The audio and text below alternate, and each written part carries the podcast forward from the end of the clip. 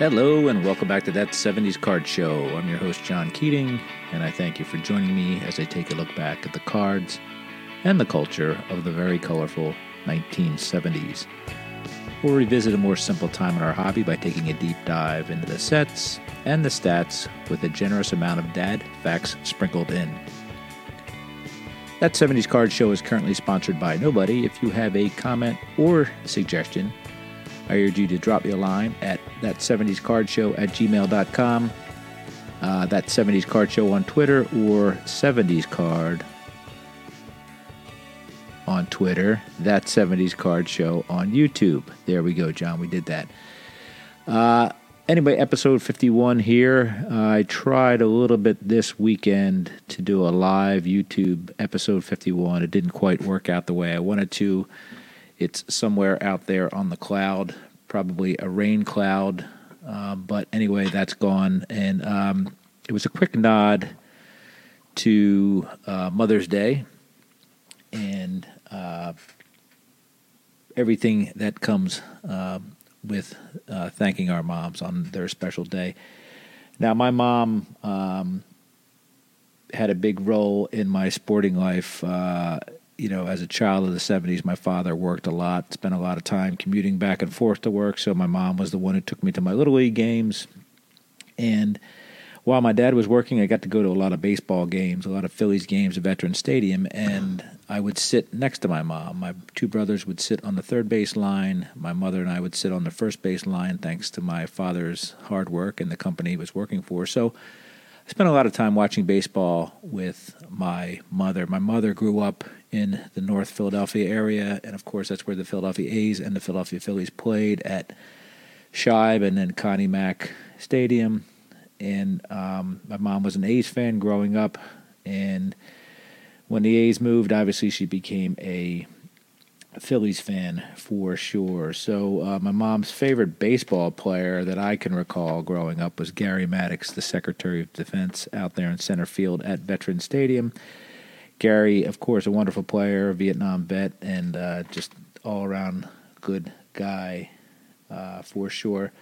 My mother went to school um, with Lee Elia, who would eventually become a manager in the big leagues. Not much of a major league career, but he did play in the majors. Became a manager, I think, of the Cubs, possibly even the Phillies uh, during those dark years of the '80s. And uh, more importantly, my mom went to school during a time when Wilt Chamberlain was uh, probably um, the most prominent athlete from Philadelphia for sure. So, uh, remember hearing stories about Wilt Chamberlain from her and her growing up. They graduated, I believe, the same year, 1955.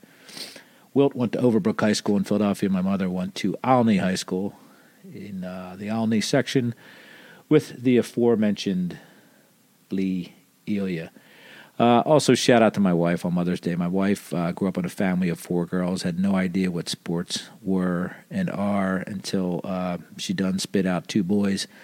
And of course, uh, my boys played baseball. My oldest played a lot of lacrosse, and my youngest played a lot of travel team baseball.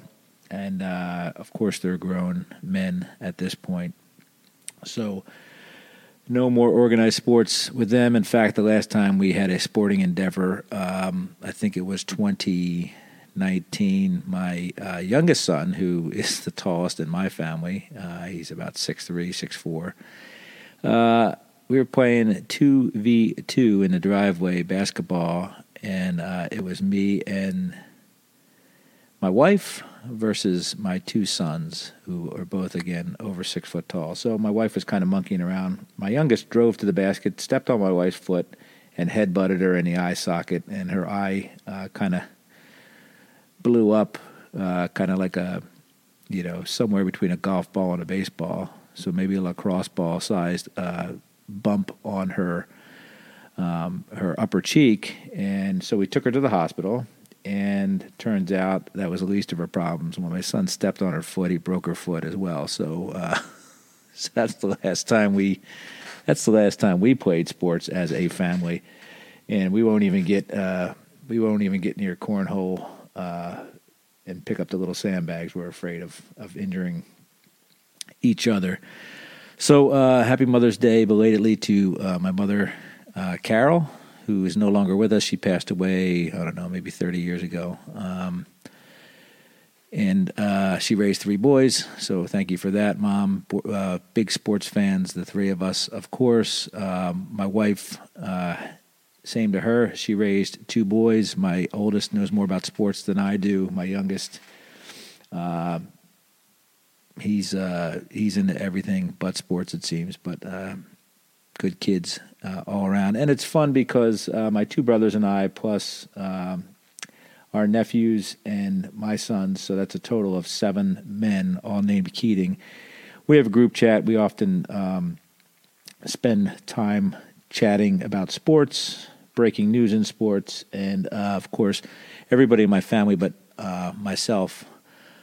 Um, root for Liverpool Football Club. I, I am a Manchester City fan, so I get a lot of flack from them, uh, and I give them flack back as well. So, anyway, uh, it's great to grow up in such a family that um, has fun with sports and uh, enjoys still talking about sports.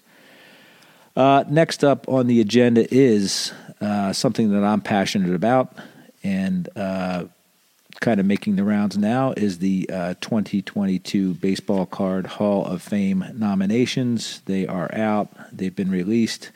Uh, there was a video um, unveiling the, this year's nominees. Ray from Philly uh, has it on his channel. Mike from This Baseball Card Life has it on his channel as well. I don't know whether Victor, the rookie card specialist, I don't know whether he has put it on his channel yet. But uh, look those guys up. You'll see uh, you'll see it on there. Uh, there's a link to a Google Doc on their um, channels, and um, you can vote for ten players.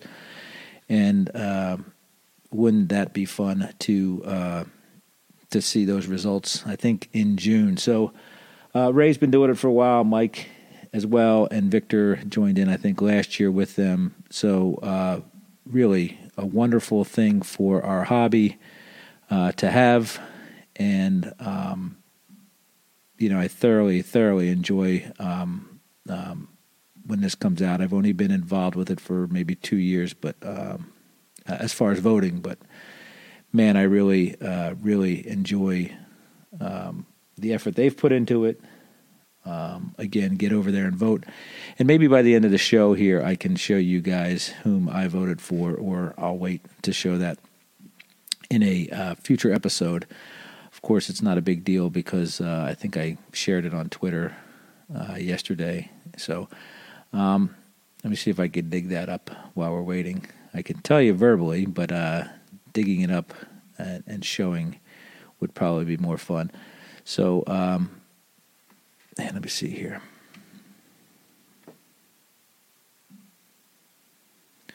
Yeah, I'm gonna I'm gonna download this bad boy and I'm gonna put it up here in a second.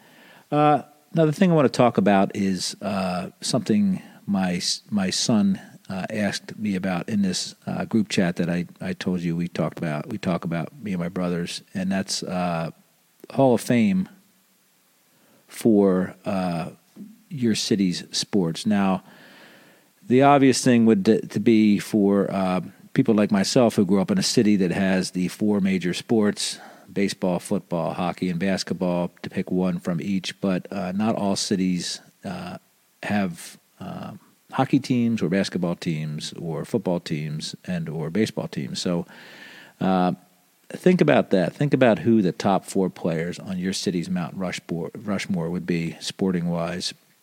Um, I have opinions, and uh, perhaps I'll get to that too. But I'd like to hear from other folks uh, what they think uh, about that. Uh, again, I would choose uh, initially, so being not a not a big hockey fan, I initially chose I think um, basketball player, uh, two baseball players, and a football player.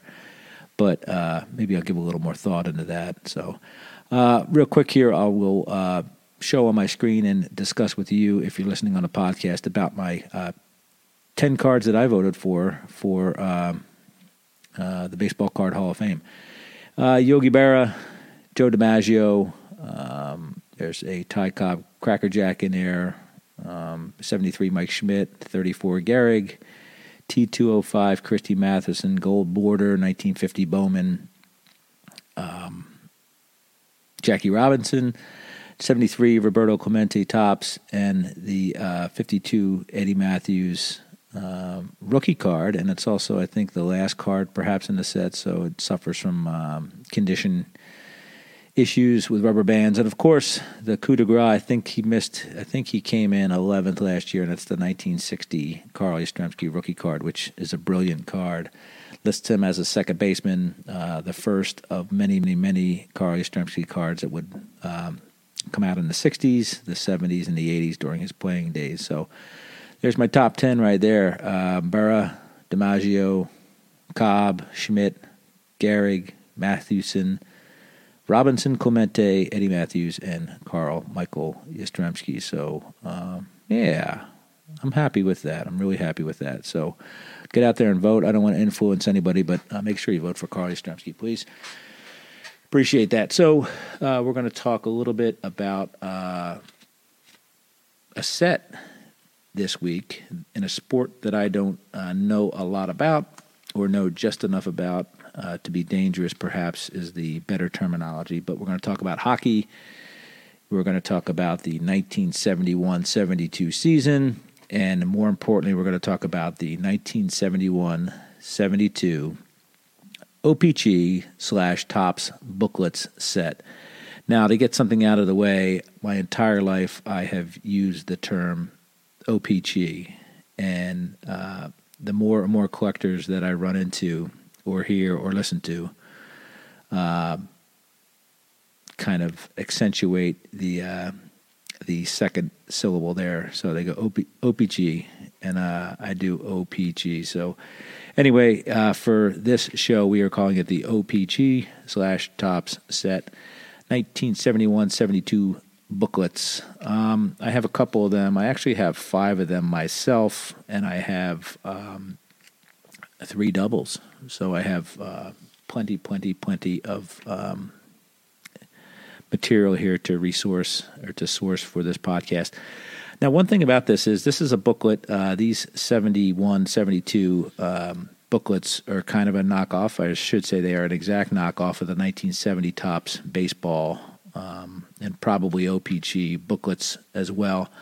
Uh, these are a little bit more valuable than the um, the baseball ones. I guess they're a little more rare, and uh, it's no photographs. It's it, it's entirely um, um, hand drawn, and that's something that um, is kind of uh, take takes a back seat in the history of Topps now.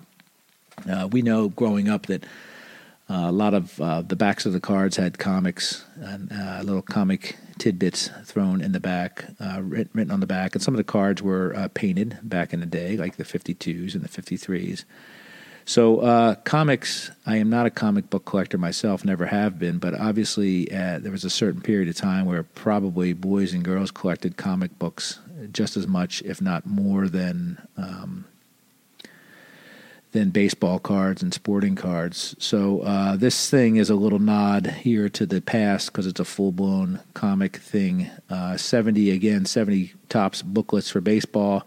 And interestingly enough, they would put out a set in 79 the comics as well. Uh, different kind of format in wax wrapping, but uh, really uh, probably the last time we really had comics um, on our cards um, or included regularly on our cards um, that Topps produced. Now, uh, there's a book here that I've been reading called Mint Condition, and truth be told, I'm reading three books right now, and I, I, I should probably concentrate on one of them. But Dave Jamieson wrote a book called Mint Condition, I think, in 2010, and he essentially dedicates a chapter, uh, almost an entire chapter, to um, Woody Gelman from Topps, who uh, had a hand in designing and pretty much uh, did design that 52 iconic Topps baseball set, and uh, from 53 on, I think into the 70s, well into the 70s, he was the head of the um, uh, product development uh, department at Topps, and uh, he employed a lot of uh, true uh, artistic geniuses, not just graphic artists, but comic book artists. He's you know, he's guy Woody Gelman's the guy who came up with Bazooka Joe. Um, drew him up, uh, and uh, you know that cartoon character and all that stuff. So uh, there's a legacy there with the Mars Attacks cards in the early '60s. It turned it was turned into a movie. So most of the people that Woody Gelman had working for and with him in uh, the product development team uh, were true comic book uh, artists. So that plays a, a, pretty large role in um, this set as well. This this 71, 72 OPG. Topps booklet for the hockey gents. So let's talk a little bit about uh, this set. I'm going to read you what is uh, the biography of this set from uh, Beckett OPG, what they say, and it says here this set consisted of 24 colorful comic booklets in an eight page format, each measuring two and a half by three and a half. The booklets were included as an insert with the regular issue of the same year and give a mini biography of the player. These booklets were also put out by Topps and were printed in the United States. They could be found in either French or English language versions. Versions. The booklets were numbered on the fronts with a complete set list on the back. Um, yeah, so let's get into it here. So these, again, as mentioned in that blurb, uh, these things were available in the packs, 10 cent packs, uh, 1971 72 hockey. Guess what? You got a booklet and a piece of gum in there as well. So uh, kudos to Topps for for uh, you know keeping keeping on keeping on there. They just gave us all sorts of stuff in 71, 72. Perhaps some of you guys remember this um, getting these out of a pack. I'm a little too young for that, so wasn't quite my era, but um, pretty cool stuff. Uh, fronts of these cards are uh, pretty bland. They're these are true paper products. They're almost printed on comic book stock, uh, paper stock. Uh, I've thrown up here on my screen. No, I haven't thrown up, but I put up on my screen uh, the card number two, which is the Phil Esposito story. Um, so our uh, our hero is listed uh, in comic book style with full name on the front, um, bracketed by the and story. So the Phil Esposito story. Bottom of the uh, printed portion says uh, booklet number two, which would be number two on our checklist. Inside of a uh, kind of a uh, red border for Philip Esposito, uh, and on top of a yellow field is a star that bounces out with a drawn picture of Phil Esposito in cartoon form. Uh, serious, but uh, definitely drawn in a cartoon um, manner. Now, I brought up two of these Phil Espositos because one of the things this this uh, set suffered from was there's a red and a pink variation or a pinkish variation as we know from uh, our overly expensive printer inks, uh, printing is done in a CMY format for cyan, magenta, yellow, uh, with some black thrown in there too. And I guess they kind of, uh, for a while there, didn't quite get the mixture correctly in the um, printing facility. So one of them came out with uh, a little pinker than the other. Uh, I think they're essentially uh, kind of the same uh, pricing from what I gather, but that's with that. So the front of that again, uh, comic book paper stock, uh, nice little drawing on the front. The back of each card um, has says hockey booklet checklists at the top. Collect all twenty four bucks at the bottom, and we have our twenty four heroes that are listed here. Uh, so uh, it's Bobby Hull, Phil Esposito, uh, Dale Tallon, who actually have I have him right in front of me, Jacques Plante, uh, Roger Crozier, Crozier uh, Henri Richard, uh, Ed Giacom- Giacomin, Gil Perreault, Craig Greg Polis, Bobby Clarke, Danny Grant, Al Delvecchio, Tony Esposito, Garry Unger. Uh, man, shoot. Saint Marseille, F. Saint Marseille. I forget what his name is. Maybe I should look it up. It's Frank Saint Marseille because I have that right there in front of me. Dave Keon, Ken Dryden, Rod Gilbert, Jewel Whiting, uh, Orland Kurtenbach, uh, Jude Drouin, Gary Smith, Gordie Howe, and Bobby Orr. Forgive me if I've mispronounced some of these French names. Uh, Right below that is a copyright Topps chewing gum printed in the USA, and a mysterious, uh, almost uh, what would look like a uh, IP uh, IP address at the bottom of this. It's four four zero oh seven one zero 01 one, and uh, that's code for something. Um, you know, in the regular 71 72 set, uh, Topps uses the Topps uses the logos of the teams and the teams' names and all that jazz. But uh, here, there's no indication that the NHLPA or the NHL itself has uh, has uh, endorsed this product, even though they came with the regular Topps issues. So kind of interesting. No logos from either the players or the league themselves. Uh, if we look on the inside of this, I'm going to show you uh, there a little bit Bobby Hull's inside of his uh, booklet, pages four and five. Uh, true comic book stuff here. Great, great comic book uh, animation, as well as uh, some of that fine. Fine comic book prose, and I'll read a little bit of that to you. I'll read page four and five to you guys. So we're looking at um, Bobby Hull uh, boarding a plane, and it says Hull's wavy blonde hair earned him the nickname Golden Jet. I always heard that hockey players fly a lot, so Bobby Hull's boarding a plane called the Golden Jet. Next frame says uh, the Blackhawks built their whole team around Bobby Hull, and there's a picture of Bobby Hull standing uh, probably twice as tall as his teammates there, uh, wearing pink uniforms. Uh, these guys are not drawn in their normal um, uh, Bobby Hull's case, uh, Blackhawks uniform. So a little artistic license there. Next up, we have Bobby led the NHL in scoring in only his third year of play with 81 points. And then there's a blurb that says, "Wow, imagine what he'll do in 10 years." Um, pretty cool. Next page says, two years later, Bobby became the third NHL to the NHL star to score 50 goals in one season. Move over, Richard and Geoffrion. Here I come, and he's whizzing a ball past a maskless goalie uh, who's got uh, some fine leg pads on, a nice waffle board, and a glove, but again, no face mask there. So, um, yeah, these little jobbers come with uh, absolutely uh, zero statistical uh, year by year or career stuff, uh, but uh, they kind of try to throw some blurbs out there in their um, in the in in the little uh, comic book stories that they tell us.